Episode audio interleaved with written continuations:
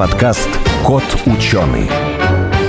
В моем автомобиле более 50 микропроцессоров, и это половина его стоимости. Они управляют тормозами, двигателем, стеклоподъемниками, подушками безопасности. Мой мобильный телефон, банковская карта, телевизор, компьютер – все это не сможет работать без полупроводников. Даже кормушка для кота и чайник и те работают с чипами. Разработчики процессоров стремятся сделать их меньше и мощнее. И эта гонка, похоже, зашла в тупик. А технологии достигли своего предельного уровня. Производство очень сложное. Сначала надо вырастить из кремния пластину, потом с помощью мощного лазера и плазмы из расплавленного олова формируют пучок излучения в вакууме с определенной длиной волны, которым на платах вырезают рисунок. И новых прорывов и открытий в этой области давно не было. В подкасте «Кот ученый» познакомимся с одним из проектов из Нижнего Новгорода, в котором разрабатывают альтернативное литографическое оборудование. Как источник излучения используют мощный гератрон, который разработали еще при Советском Союзе. Наш собеседник Алексей Веселов, его разработки были поддержаны фондом «Синтез» имени Комиссарова, может быть как раз тот человек, благодаря которому с конвейера выйдет первый компьютер с российскими микропроцессорами. Сухие цифры, графики и датчики, законы и формулы – скучно. Нужна ли наука в нашем обществе потребления и ярких рекламных слоганов? Пандемия и природные катаклизмы показали, что без науки нам в никуда. Это подкаст «Кот ученый», где мы попытаемся понять, что происходит в окружающем мире и постичь суть явлений. С нами на связи Алексей Веселов, младший научный сотрудник Института прикладной физики имени Гапонова Грехова в Нижнем Новгороде. А мы здесь в студии «Радио Спутник» э, Максим Абаев, шеф-редактор портала журнала «Наука и жизнь», и я, Алиса Романова. Здравствуйте. Здравствуйте. Здравствуйте. Сегодня мы поговорим о производстве чипов, о компьютерах. Сразу я начну вас спрашивать, Алексей, будет ли в ближайшее время прорыв, которого все так долго ждут, что прям какие-то компьютеры на новых чипах, и вы нам расскажете о чипах и что вы для этого делаете. Ну, я тут сразу вас, наверное, горчу. Никакого прорыва в ближайшее время, наверное, не планируется. Дело в том, что человечество, на самом деле, уже давно занимается этой проблемой. Начало оно непосредственно заниматься этим с 1965 года. И еще тогда Мур заметил, что каждые два года количество транзисторов на подложке увеличивается в два раза. И, соответственно, в честь него назвали вот этот замечательный закон, а, закон Мура. И в действительности раньше была такая тенденция, что с каждым годом условно процессоры становится умнее ровно в два раза. Количество транзисторов на них умещается все больше и больше. Сохраняется закономерность до сих пор? К сожалению, нет. Последние несколько лет плотность упаковки вот этих транзисторов на подложке стала настолько большой, что дальше они уже не помещаются. Но вы, возможно, слышали, что все современные процессоры, они начинают работать на так называемом техпроцессе 10 нанометров, 13 нанометров. Да, да. Соответственно, это число непосредственно ширина дорожки, которую можно вытравить на этом чипе. Когда человечество пошло к э, данной величине, оно уперлось в некую стену что дальше никаких ни источников ультрафиолета, ну, такого жесткого ультрафиолета, ни какой-то такой специальной рентгенской оптики уже не существует. Чтобы меньше сделать, да? Да, чтобы размер вот этого одного элементика на подложке он стал меньше. Не удается придумать такие новые источники ультрафиолета. И поэтому мы вот уперлись в такую стену, и поэтому сейчас мы живем такую эпоху, которую можно красиво назвать смертью закона Мура. А нужно ли нам стремиться все меньше и меньше делать эти транзисторы, упаковывать их плотнее и плотнее? Может, на какой-нибудь другой принцип перейти? Отчасти вы правы. На самом деле человечество достаточно ленивое, и поэтому они все делают относительно просто. То есть если нам нужно сделать компьютер в два раза умнее, мы просто делаем в два раза больше транзисторов. И пока это можно было делать, человечество так делало. Сейчас, когда мы уперлись вот в эту вот э, стену, действительно, возможно, чипы станут гораздо более умными. Или действительно будем на других физических принципах работать, например, квантовые компьютеры. Вот там еще поле не пахано. А пока вот эти вот наши компьютеры стандартные, а можно задать философский вопрос? А зачем нам все больше и больше туда засовывать вот этих транзисторов? Зачем это делать? Неужели недостаточно тех мощностей, которые есть сейчас? Вы, например, все знаете, что сейчас строят большие-большие кластеры компьютеров. Причем как они сделаны? Это просто отдельные чипы, условно говоря, отдельные видеокарты, которые берут какой-то процесс, накидывают на него сетку. То есть если у вас есть какая-то реальная физическая задача, вы ее разбиваете на много-на-много-на много ячеек, и каждую ячейку свою считает отдельный компьютер. Поэтому, да, если мы хотим более точно что-то посчитать, либо мы хотим посчитать какой-то больший объем данных, да, нам нужен вот этот вот большой компьютер, чтобы он это читал быстрее. Либо мы можем сидеть с одним компьютером, но долго, либо мы можем сидеть, условно говоря, с миллионом компьютеров и вычитать это относительно быстро. В частности, вот наши все карманные телефоны, они тоже когда-то были относительно глупыми, однако сейчас вот тот телефон, который у вас лежит в кармане,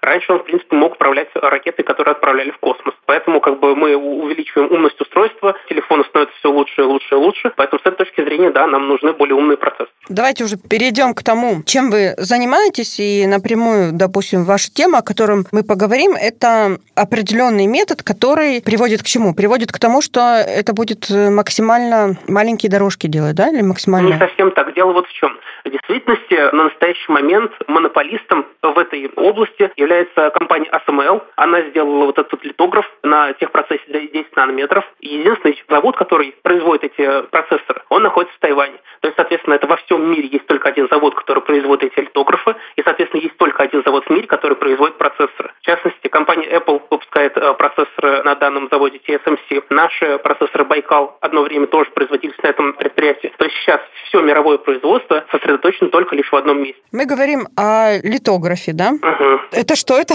Ну, то есть, словом говоря, вам изначально вот эти дорожки, которые вы хотите протравить на чипе, вам их изначально нужно рисовать в большом масштабе. То есть, словом говоря, вы берете ватман, на нем рисуете, какие у вас должны быть дорожки, а потом вы каким-то образом вот это вот изображение с вашего ватмана должны перенести на вашу подложку, на ваш э, чип. Литограф – это просто такой аппарат, который позволяет перенести вот это изображение с некой матрицы на подложку чипа. Естественно, он должен перевести с помощью ультрафиолетового излучения. Поэтому его называют там ультрафиолетовый литограф, или вот мы сейчас работаем более жестким излучением. Вот это такой как бы аппарат литограф называется. Почему он есть только в одной стране мира? Да, потому что это очень-очень большая установка. Она угу. сама по себе очень сложная в эксплуатации, она сама очень сложная по конструкции. Но, в частности, компания ASML, она придумала следующее. В качестве основного источника ультрафиолета в данной установке являются капли олова. То есть капля олова попадает в центр некого такого огромного зеркала, где по ней стреляет мощный инфракрасный лазер, распыляет ее, и вот эта капля олова начинает светиться в диапазоне порядка там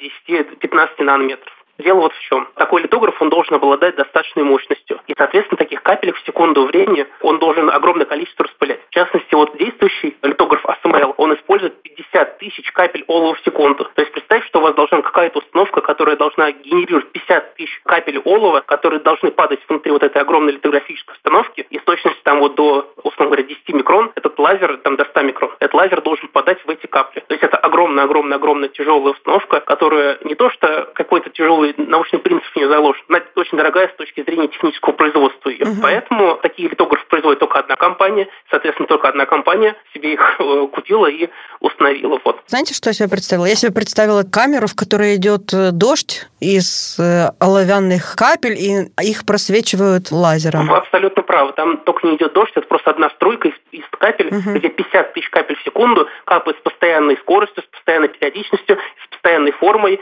и в нее стреляет действительно мощный лазер и распыляет их. Ваше исследование, вы ищете альтернативу, да? Да. Иначе получить излучение такой же длины волны. Да, абсолютно верно. То есть мы стараемся заменить данный источник вакуумного ультрафиолетового излучения, то есть тоже источник, которого длина волны будет лежать в диапазоне от 10 до 15 нанометров. В действительности есть несколько еще вариантов, как это можно сделать. Одной из недостатков литограф ASML является то, что капли олова, когда они распыляются с помощью лазерного импульса, они загрязняют все вокруг. И вот эти вот дорогие зеркала, которые формируют параллельный пучок литографа, они тоже загрязняются. Их достаточно часто меняют. То есть он там поработал два дня, зеркала сменили. Можно попробовать реализовать тот же разряд, но не на каплях олова, а условно в газовой струе. То есть мы берем какой-нибудь газ, например, аргон, криптон или ксенон. Это инертные газы, они не вступают ни с кем в реакцию, и, соответственно, окружающее пространство камеры деградировать не будет. Если должным образом произвести разряд в данных газах, они тоже могут светить в диапазоне от 10 до 15 нанометров. Да, КПД такой установки будет не такой большой, как у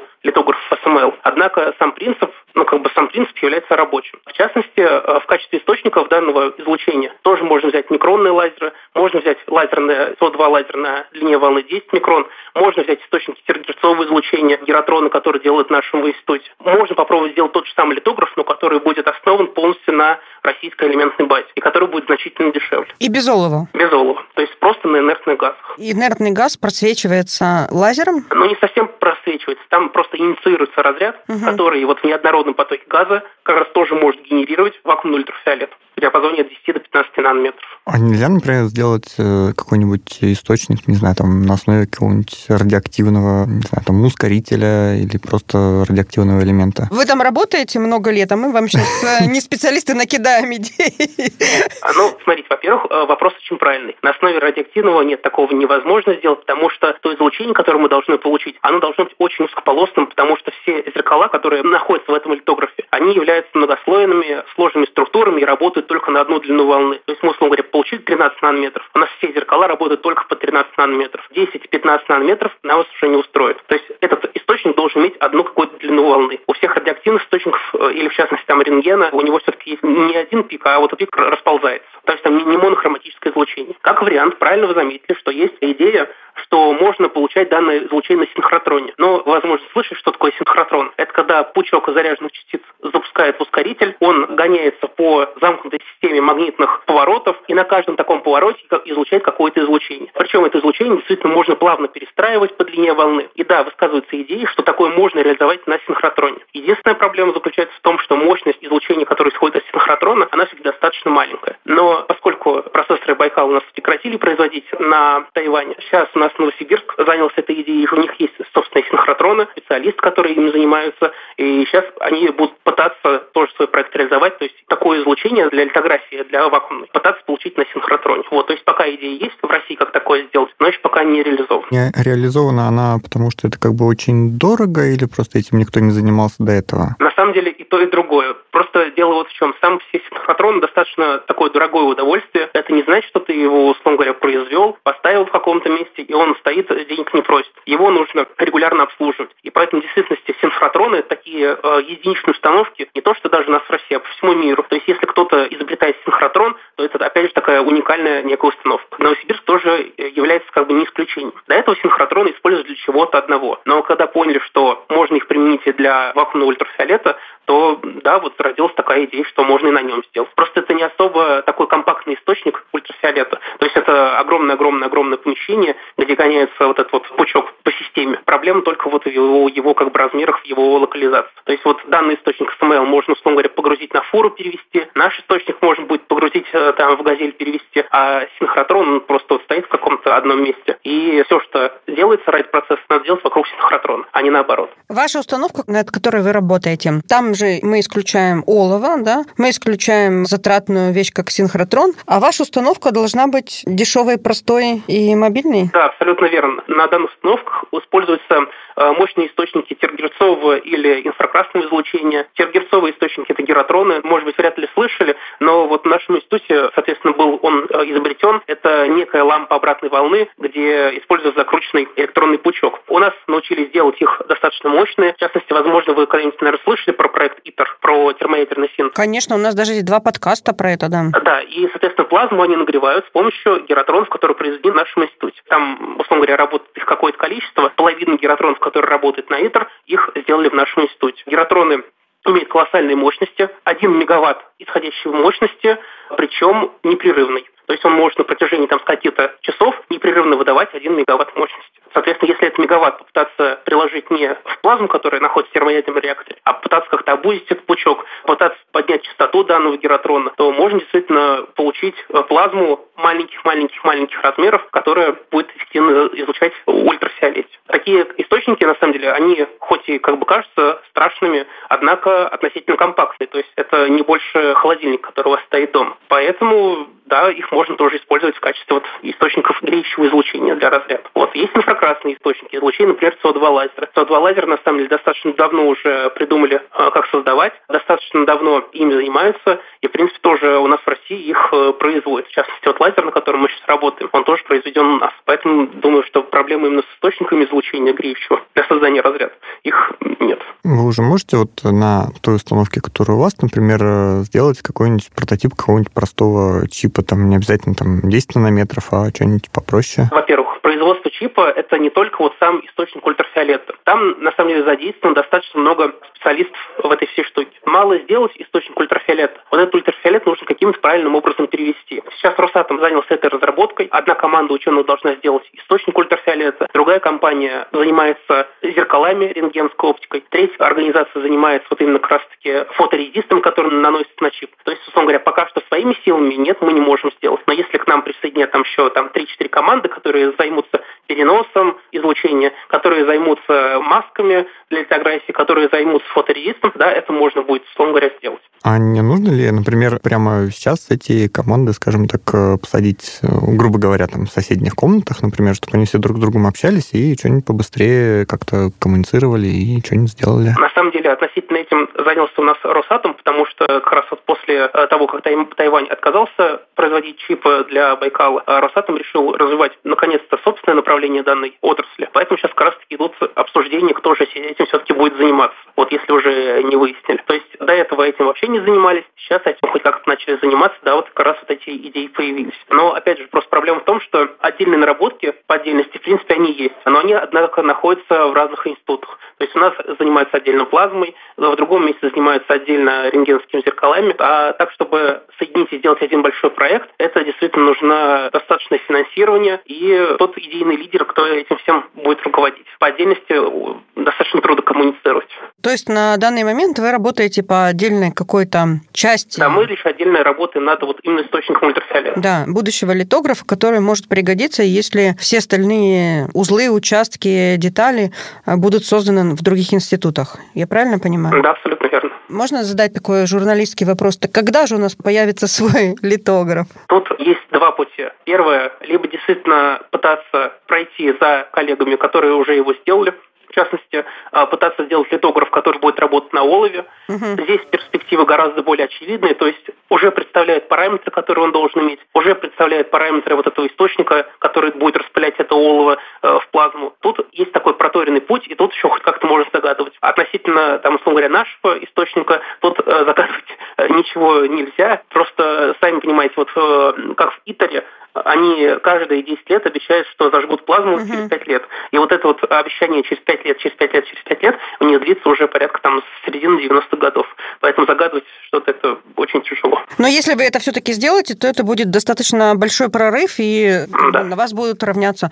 А вы не боитесь э, такой ситуации, что, допустим, у вас э, все получится, а к этому времени уже будут работать везде квантовые компьютеры, и обыкновенные на чипах будут не нужны? А на самом деле не стоит думать, что существующий техпроцесс 10 нанометров, который вот является передовым, как бы вот он появился, и все остальные процессоры больше так не производят. Нет. То есть действительно вот эта компания TSMC, она производит передовые процессоры, которые ставятся в смартфоны, Э, в передовые компьютеры и так далее.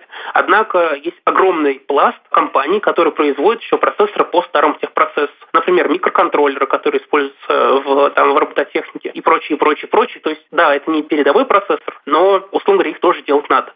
Вот такую нишу ориентироваться тоже можно. То есть, да, мы просто удешевляем э, производство самого литографа, и, пожалуйста, да, он сможет делать микропроцессоры. Да, это будут не передовые, но огромный пласт потребителей, наверное, будет. Это все. Таких мощностей будет достаточно для очень многих приборов. Ну да, то есть не, не то, что мощностей, но то есть если они будут, то это не повредит. То есть для них найдется какая-то там работа. А Самаэль, э, не знаю, там, прочитает ваши научные статьи, патенты и соберет тоже какой-нибудь литограф вот на газах, например, а не на олове. Они не могут чем-нибудь подобным заняться? Во-первых, я думаю, что, конечно, у них есть, э, опять же, это огромная компания, у них огромное количество денег. Я думаю, что у них есть такие какие-то отдельные группы, которые, может, ведут исследования в данной области. Но, с другой стороны, ну, я не знаю, научное сообщество, оно не такое закрытое, что там, ой, кто-то украл мою идею. То есть э, оно же регулярно публикует статьи, регулярно чем-то делится, поэтому, я думаю, тут нет какой-то такой обиды на то, что там кто-то посмотрел и тоже сделал. Вот а научное сообщество, оно открытое, поэтому обиды, может, такой и не будет, что да, если кто-то вот успел сделать тоже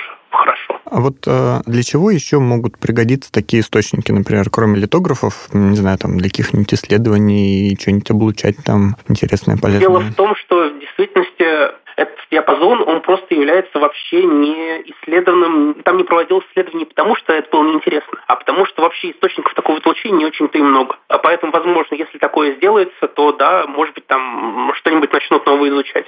То есть, опять же, мы исследуем только там, где можно достать, где у нас есть какой-нибудь инструментарий. В этой области инструментария до этого попросту не когда это сделается, возможно, будут какие-то еще другие исследования. Может, какой-нибудь там спектрометр, вот там же есть и К-спектрометры, там ультрафиолетовые тоже, и на этом диапазоне тоже какие-нибудь интересные молекулы, может быть, как-то изучать. Проблема в том, что вот этот диапазон, он уже является, это достаточно большие энергии квантов, это уже, собственно говоря, почему данный диапазон называется вакуумный ультрафиолет. Потому что данный ультрафиолет по воздуху он не распространяется. Как только он попадает в какую-то среду, он моментально поглощается окружающим воздухом. И поэтому все вот эти системы, где распространяется данный ультрафиолет, они являются вакуумными, все зеркала, на которые падает такой ультрафиолет, они тоже являются наклонного падения, чтобы попросту этот ультрафиолет не попадал. И данное излучение, оно на самом деле очень-очень сильно губительно для металлов. То есть если облучается какой-нибудь там полупроводник, то такое излучение достаточно быстро полупроводник разъедает. Поэтому какой-то вот именно спектрометр на это сделать достаточно трудно. И опять же, инструментарий, чтобы это измерить, э, его не очень-то и много. Для этого используют специальные фотодиоды, которые просто так не найдешь на улице. Совсем уж такой фантастический, наверное, вопрос. Вот вы сказали, что это ну, вакуумный ультрафиолет, а вакуум у нас, как известно, в космосе, и там тоже всякие злобные излучения есть. Нельзя ли что-нибудь, не знаю, как использовать там какое-нибудь космическое излучение для того, чтобы что-то там для такое этих же делать? целей. Ну, да. то есть э, делать чипы в космосе. Ну да, на Луне, например. Не знаю, ну, вряд ли, наверное, конечно. Это неудобно доставлять чипы. Когда говорят про космические излучения, а это все-таки излучение гораздо больших энергий. Это такие излучения, которые проходят, условно говоря, насквозь нас с вами и даже не замечают этого. То есть э, они с таким же успехом пройдут сквозь чип, точно так же его не заметив. Поэтому это немножко другое. Ну, может, там отфильтровывать как-нибудь вспышка на солнце там произойдет, и раз сразу там запускаем партию чипов. Э, ну, опять же, просто как-то очень странно. Это как в том анекдоте, что ветер подул, не урожай. Здесь как бы вспышек на солнце не будет, то что и процессоров у нас не будет. Ваше исследование поддержал Фонд поддержки молодых ученых имени Комиссарова. Я думаю, что наверняка и другие инвестиционные фонды, и, может быть, какие-нибудь частные инвесторы заинтересованы в том, чтобы вкладывать деньги именно в это направление. Или это не так? Да, нам фонд Комиссарова помог. Он нам помог э, закупить источник, генератор сигналов, который нам помог синхронизовать нашу установку. По поводу каких-то коммерческих приложений, да, сейчас стараются сделать так, чтобы наука всегда шла параллельно с каким-то, я не знаю, говоря, предприятием, которое коммерчески поддерживало ее. Однако это такая область, где не виден какой-то стопроцентный результат. То есть мы же не можем обещать, что если они нам дадут столько-то денег, что через три года мы им дадим в два раза больше. Все-таки у нас работа, она еще не вот, э, прям мы готовы поставить такой источник, она еще находится на уровне исследовательской. Вот, то есть как бы в стопроцентном результате мы еще пока не уверены, там на 90% он есть, но пока что вот коммерческие предприятия на это не готовы. Они все-таки за такой более... Еще более прикладной подход, да? Ну, не то, что более прикладной, а как бы, а там, где будет стопроцентная выгода. Меньше то рисков. Они знают, что вот, да, меньше рисков, больше выгода, что вот это вот прям сто процентов стрельнет и так далее. Пока что к такому вот не готовы, да и плюс у нас в стране пока что еще нет предприятий, которые бы сами занимались вот э, литографией. В частности, вот я говорю, Байкал процессоры, они заказывали у TSMC. Зеленоград делал свои процессоры, но пока что там тоже еще не вот прямо какой хороший успех. Угу. А Зеленоград э, на таком же принципе или на другом? Нет, у них, по-моему, литографы не 10 нанометров техпроцесс, у них, по-моему, 100 нанометров. Там uh-huh. ультрафиолетовые источники uh-huh. уже были, уже есть, и поэтому это чуть немножко другая область. То есть там более простые литографы стоят. Чуть проще работать в 100 нанометрах. Вот ваши исследования, они все-таки это не теория, это больше прикладная наука. Вы делаете конкретный прибор. Не совсем. Тут просто встретилась и теория, и практика, потому что, опять же, все, что есть, как бы все вот эти газы, криптон, это достаточно дорогое удовольствие. Купить баллон ксенона это стоит полмиллиона рублей. И, естественно, если мы просто займемся экспериментом без каких-либо теоретических выкладок, мы этот ксенон спустим в никуда. То есть у нас есть и теория, и практика, где мы сначала делаем какую-то теоретическую модель, пытаемся посчитать, какие параметры будет иметь плазма, предсказать некоторые ее характеристики. Потом уже, да, если мы видим, что есть что-то, что нас удовлетворяет, да, мы там будем делать эксперимент. То есть у нас есть и теория, и практика. А вот э, компоненты, из которых вы собираете установку, там, обслуживаете ее, они у нас производятся, либо это тоже какой-то в какой-то степени там импортное оборудование, не знаю? Ну, вот источники излучения тергерцового – это геротроны и новосибирские ЛСЭ полностью наша, то есть они собраны все на, на полностью на нашей российской элементной базе, кроме японского криомагнита. То есть это магнит, у которого катушки охлаждаются жидким гелием. Пока что у нас таких криомагнитов есть только на магнитное поле максимальное 2 Тесла, там в гератроне используется порядка 10. То есть вот криомагниты пока что для них японские. Все остальное, да, это наше российское. Вы занимаетесь самим источником излучения. То есть, э, чтобы сделать общий литограф, вы должны тесно сотрудничать э, и с другими институтами, которые вот с вами идут параллельно. Есть ли у вас там такие партнеры, которые ждут вашего результата, или вы их результаты ждете? Конечно, да, мы не замкнуты, мы угу. знаем про другие группы, но пока что вот такого именно, кто, условно говоря, всех объединил, то есть это должен быть какой-то общий человек над всеми нами, да, который бы вот этим занялся, потому что самим заниматься кооперацией это достаточно тяжело. Но вот сейчас пытается что-то Росатом сделать, он пытается какие-то научные группы найти. Просто часто вот в новостях читаешь, что вот э, кто-то там сделал какой-нибудь там сверхпроводящий магнит там, на каких-то новых материалах. И как-то вот нет вот этого... Как бы... Ну, если в одном месте он сделал магнит, то этот магнит мог бы у вас уже работать... Э... Ну, как-то да, как будто бы нет какого-то вот этого общего, что ли... Как будто друг о друге никто не знает. Ну, типа того, да. Нет, э, естественно, все друг о друга знают, но, опять же, это кто-то сделал, это значит, условно говоря, сделали какой-то единичный экземпляр, угу. который у них один раз получился, а, условно говоря, сделать ее там стабильно повторяющейся там в любых условиях, это уже проблема. То есть продемонстрировать что-то можно, а так, чтобы это можно было взять и, условно говоря, перенести в другую лабораторию, это сделать тяжело, потому что все-таки у каждого, ну, опять же, вот э, экспериментальная установка – это не такая вещь, что, вот, условно говоря, она стоит как пылесос в квартире. Ты ее включил в розетку, она тебе генерирует излучение. Ты выключил ее из розетки, она тебе перестала ее генерировать. Нет, это на самом деле такая комплексная штука, которая достаточно может быстро разобраться, может собраться. И, условно говоря, у нас в институте есть э, лазер Pearl, который был самый мощный лазер в 2008 году. Так вот, этот вот лазер, он был ровно э, несколько дней. То есть его собрали, продемонстрировали самую большую мощность и тут же разобрали. То есть не стоит думать, что экспериментальная установка это нечто такое постоянное и какой-то такой прибор, который включил в розетку, выключил, и как бы он продолжит существовать. Это нечто такое всегда модернизирующееся, перетекающее там в друг друга. А сколько человек нужно, чтобы обслуживать один вот такой литограф? Ну, или один здесь источник, пока, да. Да, здесь пока даже речь не идет о литографе, а об источнике излучения, да? Ну, опять же, если мы говорим про какую-то теоретическую разработку, то это порядка группы 4-6 человек. Если мы говорим про уже конкретно какой-то коммерческий продукт, который уже будет технически собран в какую-то общую такую установку, то там, наверное, будет достаточно там двух, может быть, трех. То есть э, одно дело экспериментальную установку, которая обслуживает много человек, другое дело это уже образец, вот как пылесос, что можно включить в розетку, выткнуть э, из розетки. То там действительно персонал нужно ну, 2-3 человека. Алексей, а вот э, сейчас на какой стадии ваша работа? Уже есть излучение нужное? Да, мы зарегистрировали излучение в нужном диапазоне от 10 до 15 нанометров. Пока что наш КПД еще относительно маленький, то есть компания, та же самая СМЛ, у них достаточно высокий КПД преобразования излучения в, условно говоря, излучение лазера, который нагревает вот данные капли олова и распыляет. Ультрафиолет у них достаточно большой. У нас пока что еще этот КПД достаточно маленький, но мы пока что еще не реализовали все идеи, которые мы хотели. Поэтому мы надеемся, что если вот мы их доделаем, доведем до ума, то да, у нас и КПД будет тоже высокий, что он сможет быть, ну, не вот он будет обгонять зарубежный литограф СМЛ,